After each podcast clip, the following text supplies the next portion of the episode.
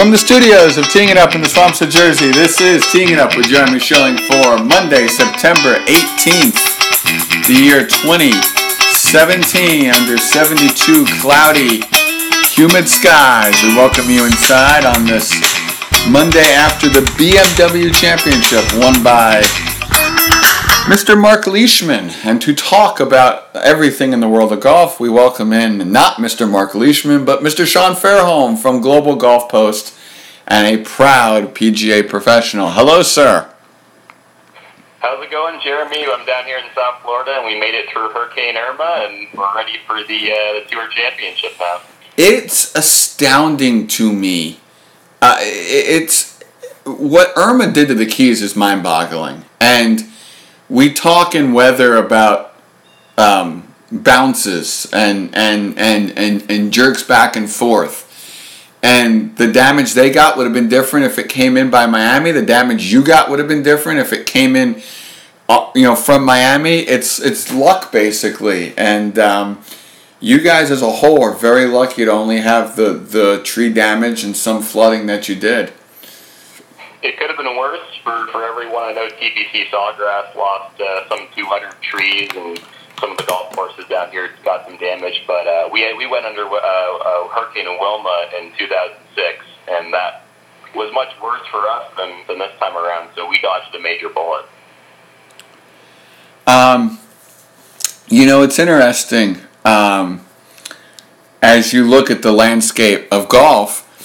Um, and, and golf and storms have nothing in common, and I don't wish to conflate the two.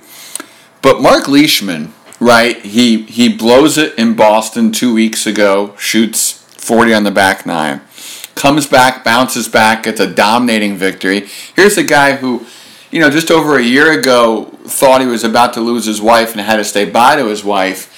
And Johnny Vegas contended earlier in the playoffs when his family was being hit by Harvey. Sometimes this is what it takes to relax a golfer. You realize that back 940s aren't that big in the grand scheme of things. Yeah, sometimes you need that adversity to kind of settle you down, and uh, you, Mark has talked a lot about about uh, perseverance in, in the game, and, and realizing that you know, hey, he uh, he hit a marshal on uh, during the, the tournament last week, and you realize, uh, oh wow, you know that that's someone's life that I just went and hit somebody with a golf ball, and he was able to separate the tournament from that person being hit and it's those kind of moments that uh, that make him a really good guy and, and, a, and a great golfer. And uh, it's a it's a great story to see him win twice this year and to see what he what he's been able to accomplish. Have you ever hit somebody? I haven't. Uh, that's one thing I have not done. I haven't been hit or hit somebody. What about you? I've um, on non-short game shots. I've had a couple chips that like run through the green, you know, and like hit your foot when you're not looking and stuff like that. But I don't believe I've ever hit somebody or been hit. I have almost been hit. My dad has hit somebody and, and he couldn't continue. He just, it got him so riled he could not continue um, with that round. So it, it can be really jarring. I think sometimes as, as fans we forget that that can really rattle somebody. Um, even if they tell you they're okay, even if they give you the thumbs up, it can be really jarring. Yeah, one of the best things I saw over the weekend was uh, No Laying Up tweeted about Robert. He, he obviously doesn't play with a glove, but he brings gloves in his bag to, to, to sign them in case he hits somebody. Um, obviously, it's never a good situation when you hit somebody, but uh, the, you know the players usually do a very nice job with being able to take care of the person and, and show their sincere apologies. And uh, yeah, it's very tough to kind of regroup from that. But I think a lot of players have have been able to uh, to get used to it and be able to uh, stay professional throughout the entire thing. All right, so I have been saying um, yesterday ended a streak, and and I'm not trying to bash Mark Leishman, okay, but yesterday ended a FedEx Cup playoff streak of of of players that most that that that every golf fan agrees is a star. Jason Day, Jordan Spieth, Rory McIlroy, Dustin Johnson, Patrick Reed, Justin Thomas. That's an insane streak of, of, of FedEx Cup playoff wins by guys who are superstars, high echelon guys. Um, and even though Patrick Reed hasn't won a FedEx Cup, uh, um, sorry, hasn't won a FedEx Cup or a major yet, he's Captain America. Everybody agrees he's a star in this game. So I knew we were due for somebody like him or a Charley Hoffman or someone to win. But as Jimmy Roberts' piece pointed out yesterday, I think we forget how good Mark Leishman is and how good he's been specifically in the last two years. He's held the lead at the uh, uh, uh, sorry, he's held the lead at the Masters twice over the years. Um, he won Bay Hill this year. He's two and zero in Presidents Cup singles. Um, he's a really solid player who finally got it done on Sunday in a big playoff event, and I, I give him credit. The lead got down to two yesterday. He birdied 15 and 16, both with nice putts, and got it done.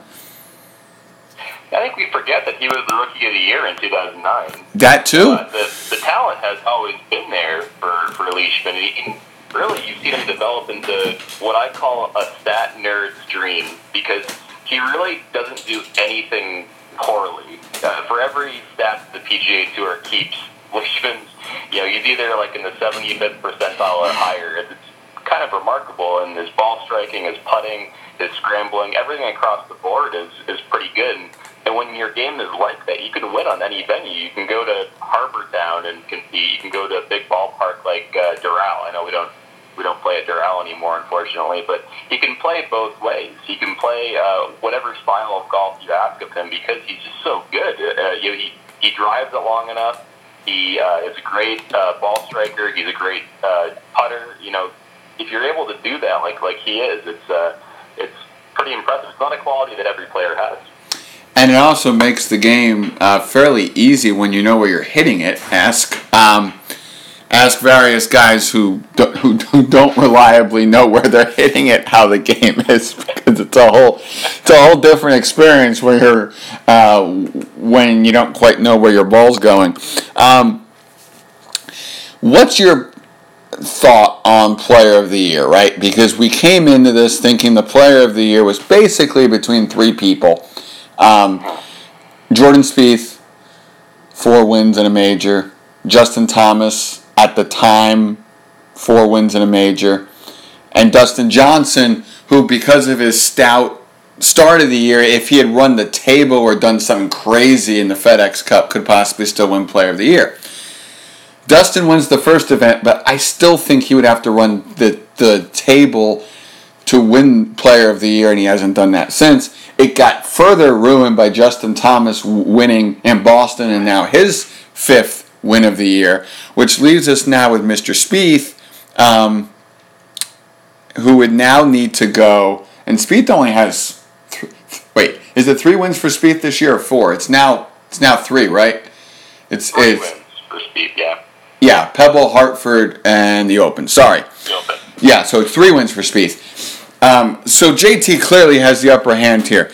If um, if Jordan, who's now the one seed going into East Lake, wins there and wins the FedEx Cup as as, as a result, and I and, and in my personal opinion, he, he um, he would have to win the event. I don't think he gets Player of the Year if he wins it back during the FedEx Cup. Can Spieth win Player of the Year in your eyes? Uh, it's possible. It's very possible. I think what Justin Thomas has done, not just the five wins and of course the major, but you know he shot 63 at the U.S. Open. He shot 59 at the Sony, the Sony Open.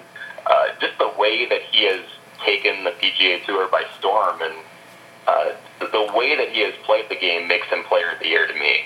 Uh, not to down what Jordan has done this year, but you know, he, he won uh, Pebble, which is a middle tier event. He won the Travelers, which is a, a middle tier event, and then obviously he did the Open was incredible. But, but uh, you know, Justin has has won some really awesome golf tournaments this year, and the the way that he has done the fashion he has done, I think he's he's my player of the year, regardless of what of what happens this year this uh, this week. But hey, if Jordan goes out and wins by 10, uh, I wouldn't begrudge anyone for, for picking him for Player of the Year.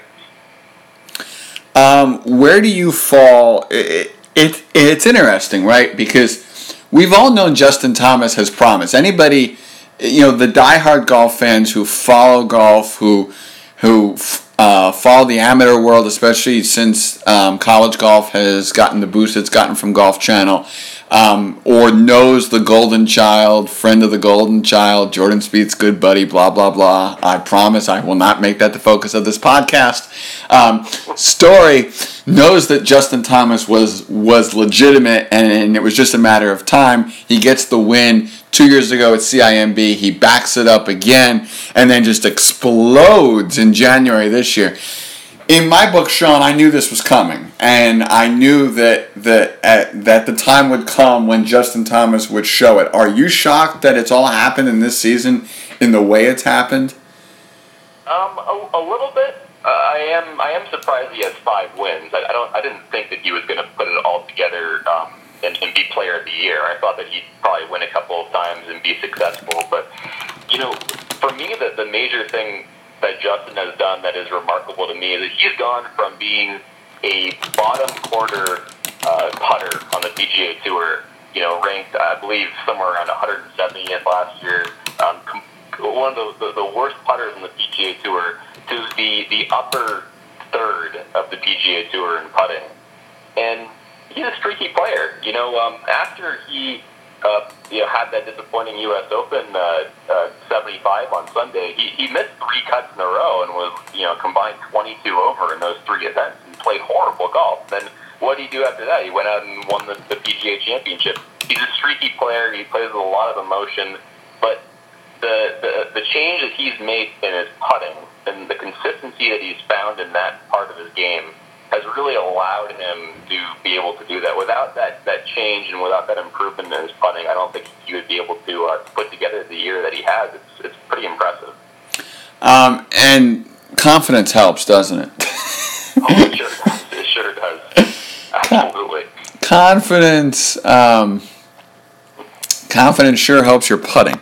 Um, to me, this was a, a, a, weird season on the PGA Tour, and the ratings showed it. We had a bunch of lopsided wins, we had a bunch of not the stars winning, and then suddenly, somewhere after Sergio's win at Augusta, this season took a turn. And and for me, I think for a lot of fans, it was Jordan's whole out of Travelers. I think for us who watch it every week, it was somewhere in Texas. The Chappell win, Kevin Kisner's win. Um, you know, some things happen. And then the second half of the season has just been everything you've ever wanted, basically. Um, but what was your take after what Jordan did at the Open? Because in my money, I don't think uh, uh, that's one of those bounce backs that I don't think we'll ever see again. It was really remarkable. The in round confidence adjustment, right?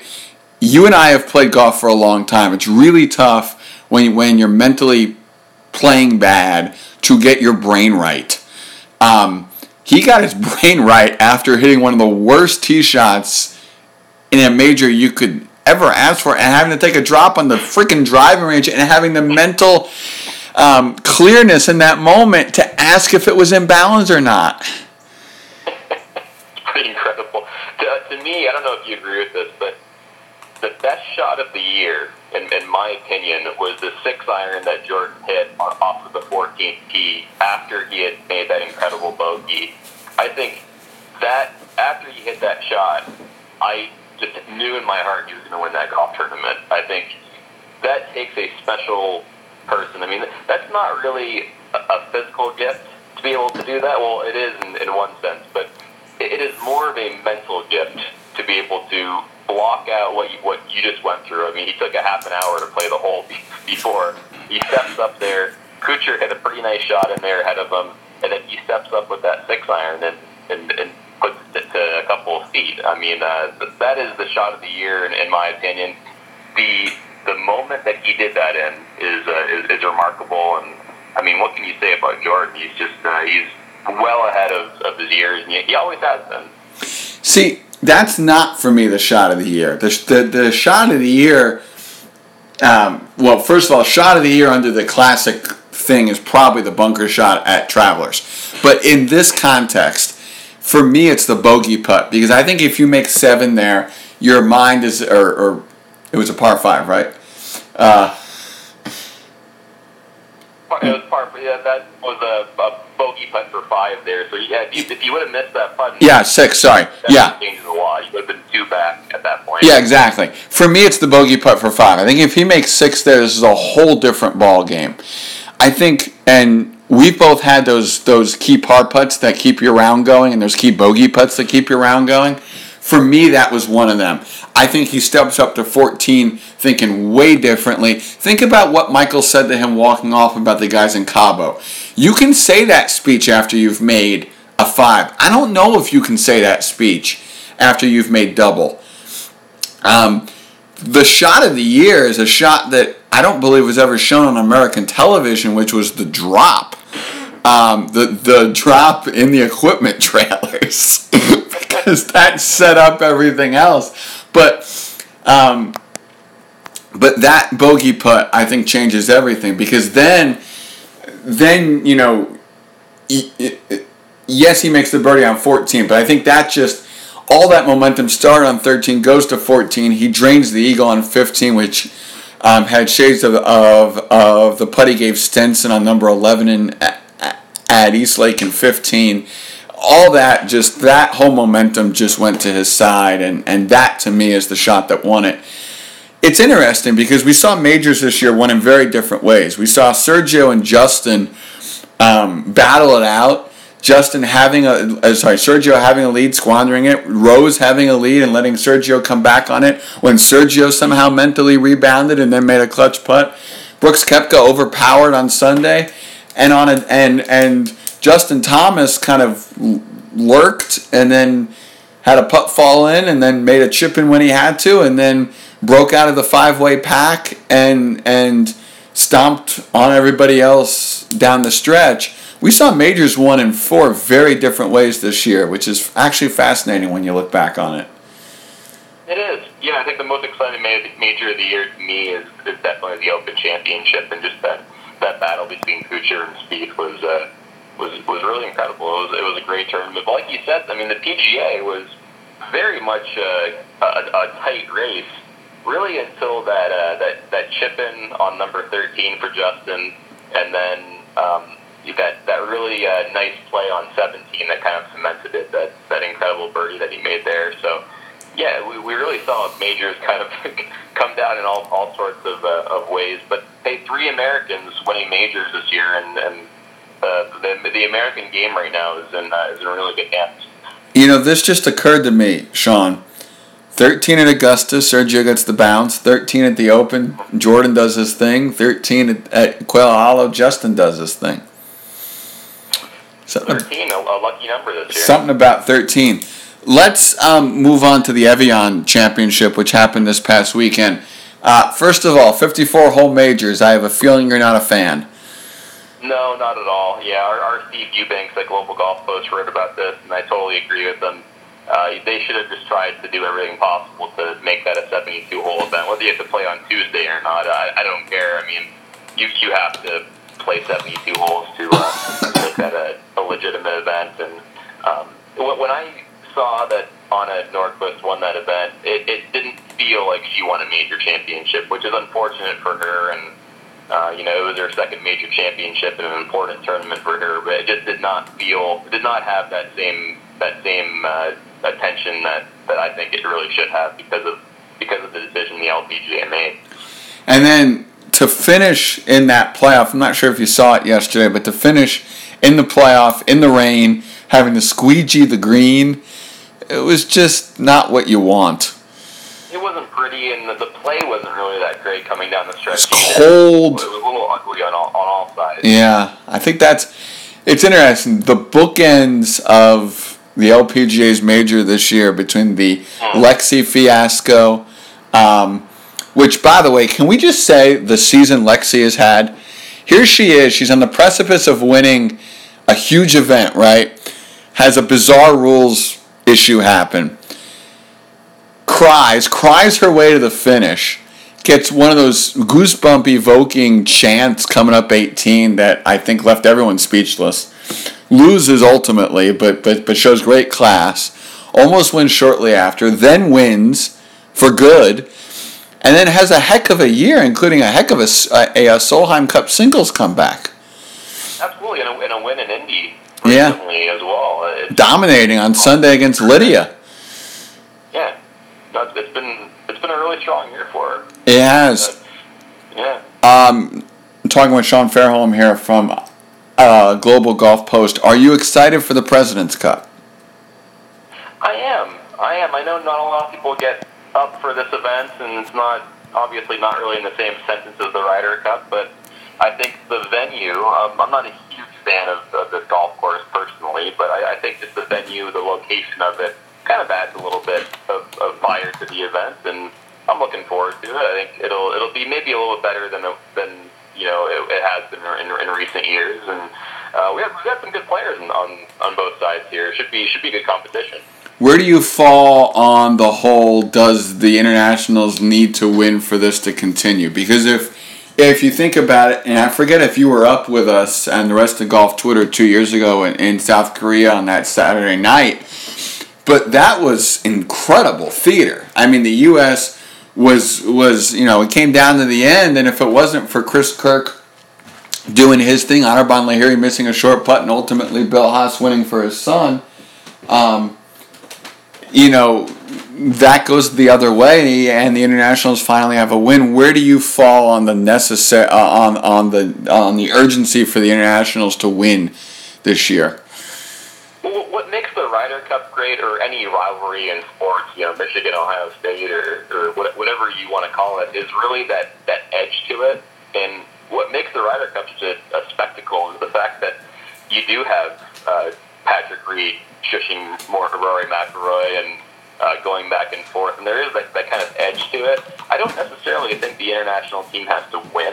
I think there has to be an attitude in it that, you know, it's not just a friendly exhibition. That's that's what I think most people think of the President's Cup. It's a friendly exhibition.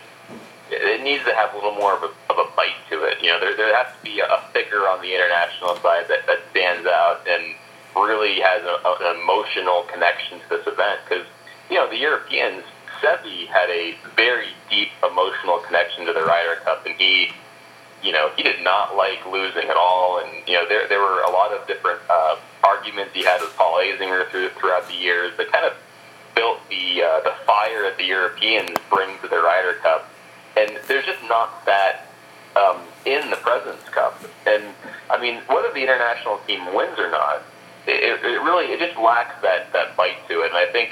Uh, until we really see that, we're not going to be able to, to really fully embrace this the way that we do. So some of the other events like the Solheim Cup and Ryder Cup and, and even even the Walker Cup uh, is is ahead of this for me. Yeah, talking to Sean Fairholm. Um, and and by the way, speaking of of the Walker Cup, how good was that? How good did LACC North look? By the way, first of all, and second of all, the U.S. amateur pipeline is is is, is incredible because the level of play from the U.S. in that event was stout. Yeah, and you know what? Um, I know that TP and I did not play well in that event, but do not discount the level of talent that they have on their side with, with Connor Syme uh, and Paul McBride and Harry Ellis, and they, they their team was loaded. I think Craig Watson, their captain, having to leave a week before. I don't think that they were fully engaged in, in the Walker Cup, and I think they were they were a little bit. Their minds weren't quite right uh, as, as they as they could have been, but um, like you said, LACC is going to be hosting the 2023 U.S. Open, and uh, it looked very much the part, didn't it? It looked like a U.S. Open course. But it looks like it's ready to, to start playing right now.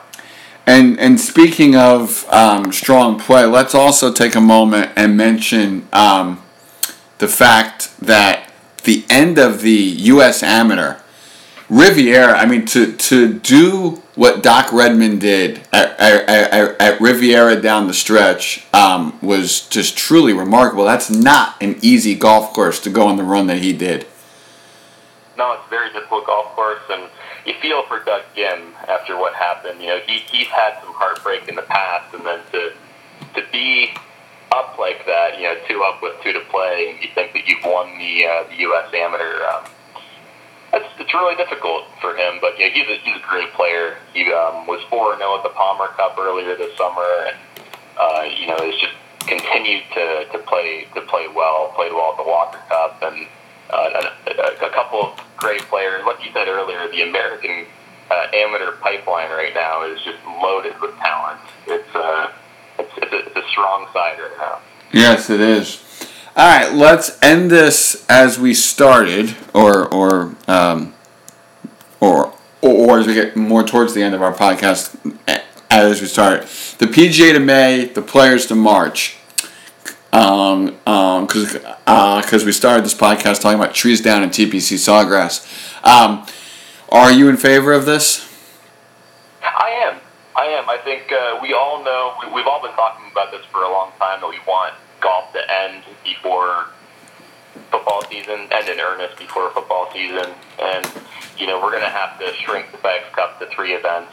And, you know, this, this requires, you know, we, we may see the, uh, the Greenbrier move to the fall or, you know, who knows what some of the events. Uh, it already started today.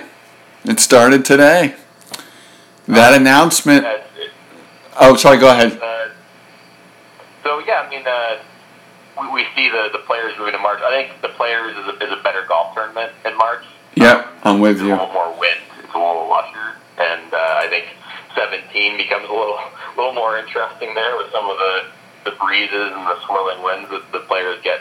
They get those more in March as opposed to May, and then uh, you know the PGA. It, you know, I'm, I'm a PGA professional, and I think this is a great spot for the PGA Championship to be in, being the, the second major of the year, and um, you know that it opens up a part of the country that they have not really been able to use for a long time. Um, I'm hopeful for a uh, PGA Championship in Florida, perhaps, and uh, you know Arizona and, and Texas and different parts of the country that we uh, haven't seen PGA Championships played in. So you know, there's definitely a good opportunity there, and yeah, I think we're we're headed towards a uh, a good a good schedule here. One disappointment I do have: most people will not have um, much consideration for this, but the PGA Professional Championship, which um, the top 20 in that tournament are, you know, the club professionals go and advance and play the, into the PGA Championship, now has to be contested in April, which, uh, as every, everyone who plays golf knows around the country, uh, there are only certain places you can play golf in, in the middle of April. So the, the venues for that tournament will be severely limited, which is a little bit unfortunate, but uh, you know, it's one of the one of the small sacrifices that this whole schedule uh, change is going to have to make. Yeah. Um, by the way, we uh, two things. We got the first piece of, of contraction today because the Quicken Loans National Tigers event um, severed their contract with congressional, which was set to host the event in uh, in uh, 2018. They have no sponsor. Um, they need two events to move. Uh, sorry, uh, sorry, two events to either go away or move to the fall. That's the contraction portion. It is believed Boston will be the other one. Um, that plus the off week gets you down to three events, and then they need.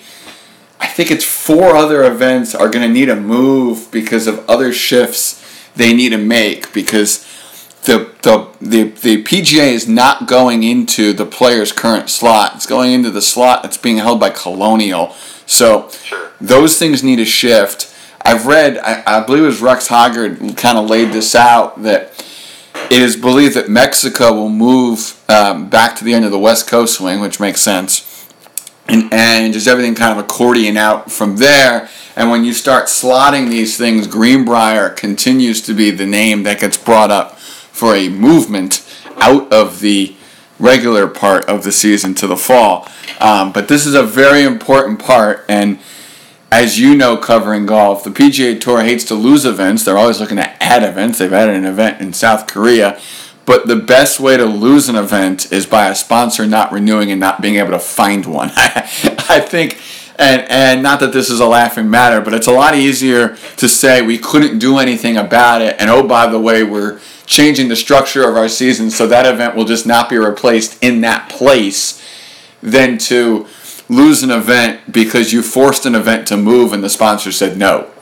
S- so, Two, two notes on that. Yeah. IP Doral. Um, I'm a South Floridian, and that was my hometown tournament growing up, and yeah, we uh, we dearly miss it. And uh, it, the, the schedule change doesn't really bode well for a tournament coming back to Miami, either from you know whether it be Mexico or, or wherever it may be.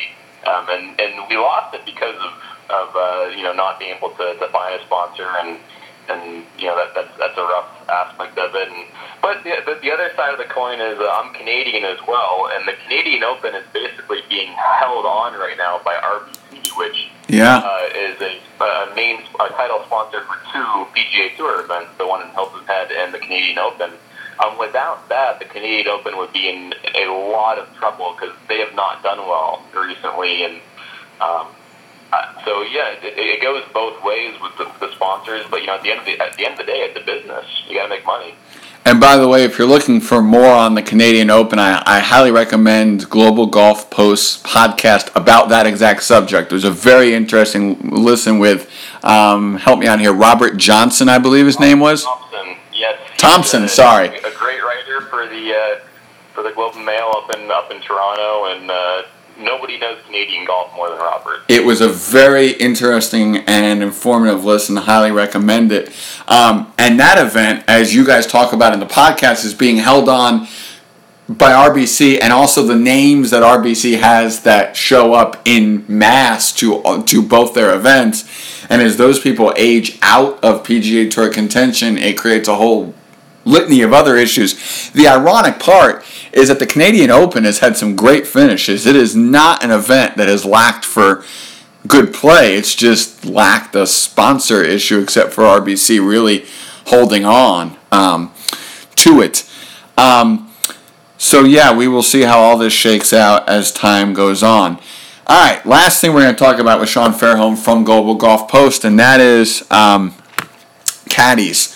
We've now had three players can their caddies: Jason Day, Rory McIlroy, and um, Phil Mickelson. You, as a teacher, all golf teachers are used to being fired, whether it's by the average consumer or, or if you teach professionals um, by um, by pros. And as a result of that, you need good teacher-student camaraderie, good chemistry, and a um, notion that there is a, a reason for the for the student or the player to continue with their teacher.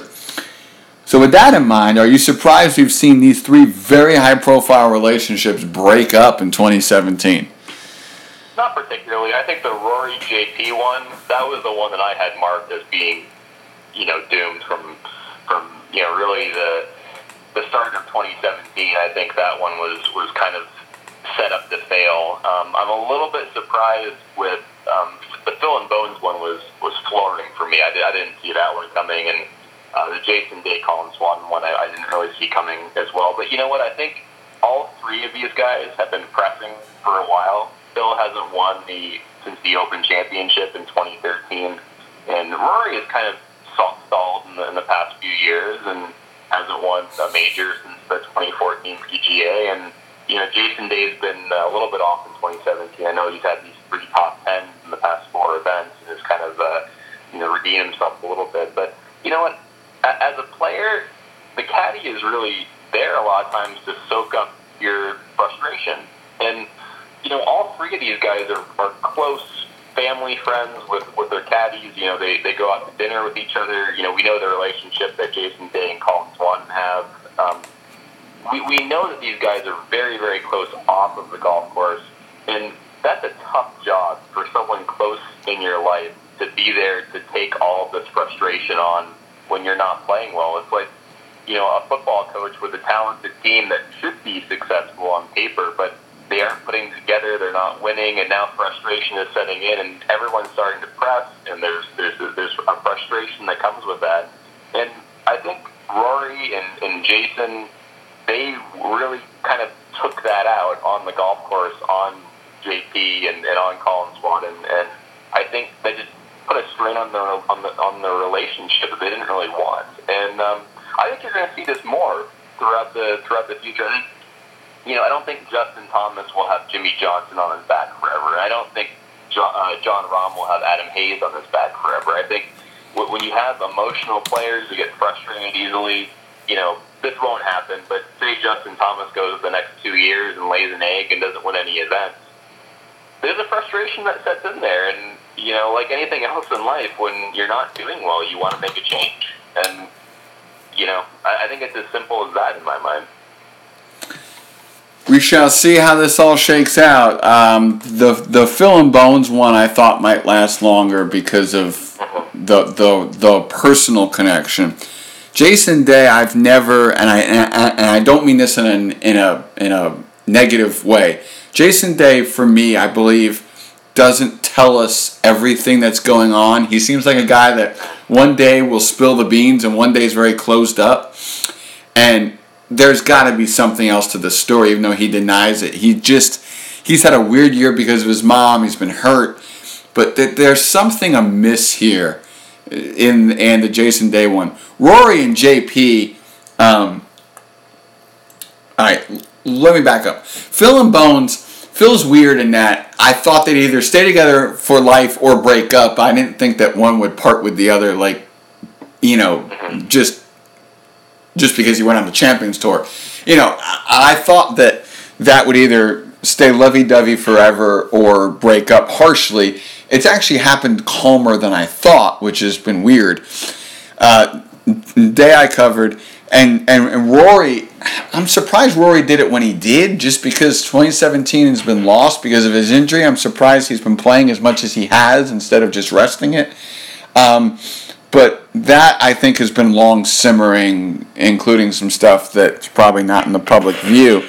So that's how I take it. But um, it's interesting. It's certainly interesting why these breakups keep happening the way that they do. You know, it's funny on the LPGA. You know, players go through yes. in yes. a short period of time. It's you know, it's, it's almost joke how many caddies uh, some of these players have. Lydia Ko has gone through how many caddies, and she's only, you know, not not even old enough to drink. So Lydia Ko concerns me. This will be a topic for our. Uh, they, they go through uh, a million caddies, and that's the uh, that, that's what what they do. You know, they they don't have success with one, or they don't feel comfortable. They they make a change. This is something we'll talk about on a future podcast the overthinking of the young players out there. Lydia Ko for me broke something that was sorry, tried to fix something that was not broke. And I, I believe it may have permanently hurt her career. That's how bad a mistake I think she's made over the last 12 months. I worry about these guys that tinker too much. I was very concerned about Jordan in his offseason comments about getting stronger to hit it farther. Um, clearly, he's okay. Um, but but I am concerned about these people overthinking, and that'll be a topic for a future podcast, which is a nice way to tease the fact that Sean Fairholm will be back on this podcast in the future. Sir, I appreciate it.